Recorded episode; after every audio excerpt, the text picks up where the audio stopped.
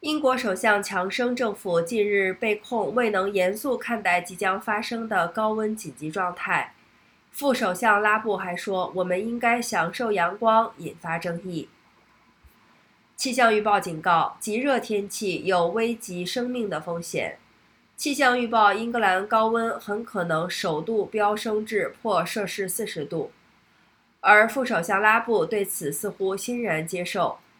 强生未出席在首相官邸举行有关政府因热浪的会议，也引人侧目。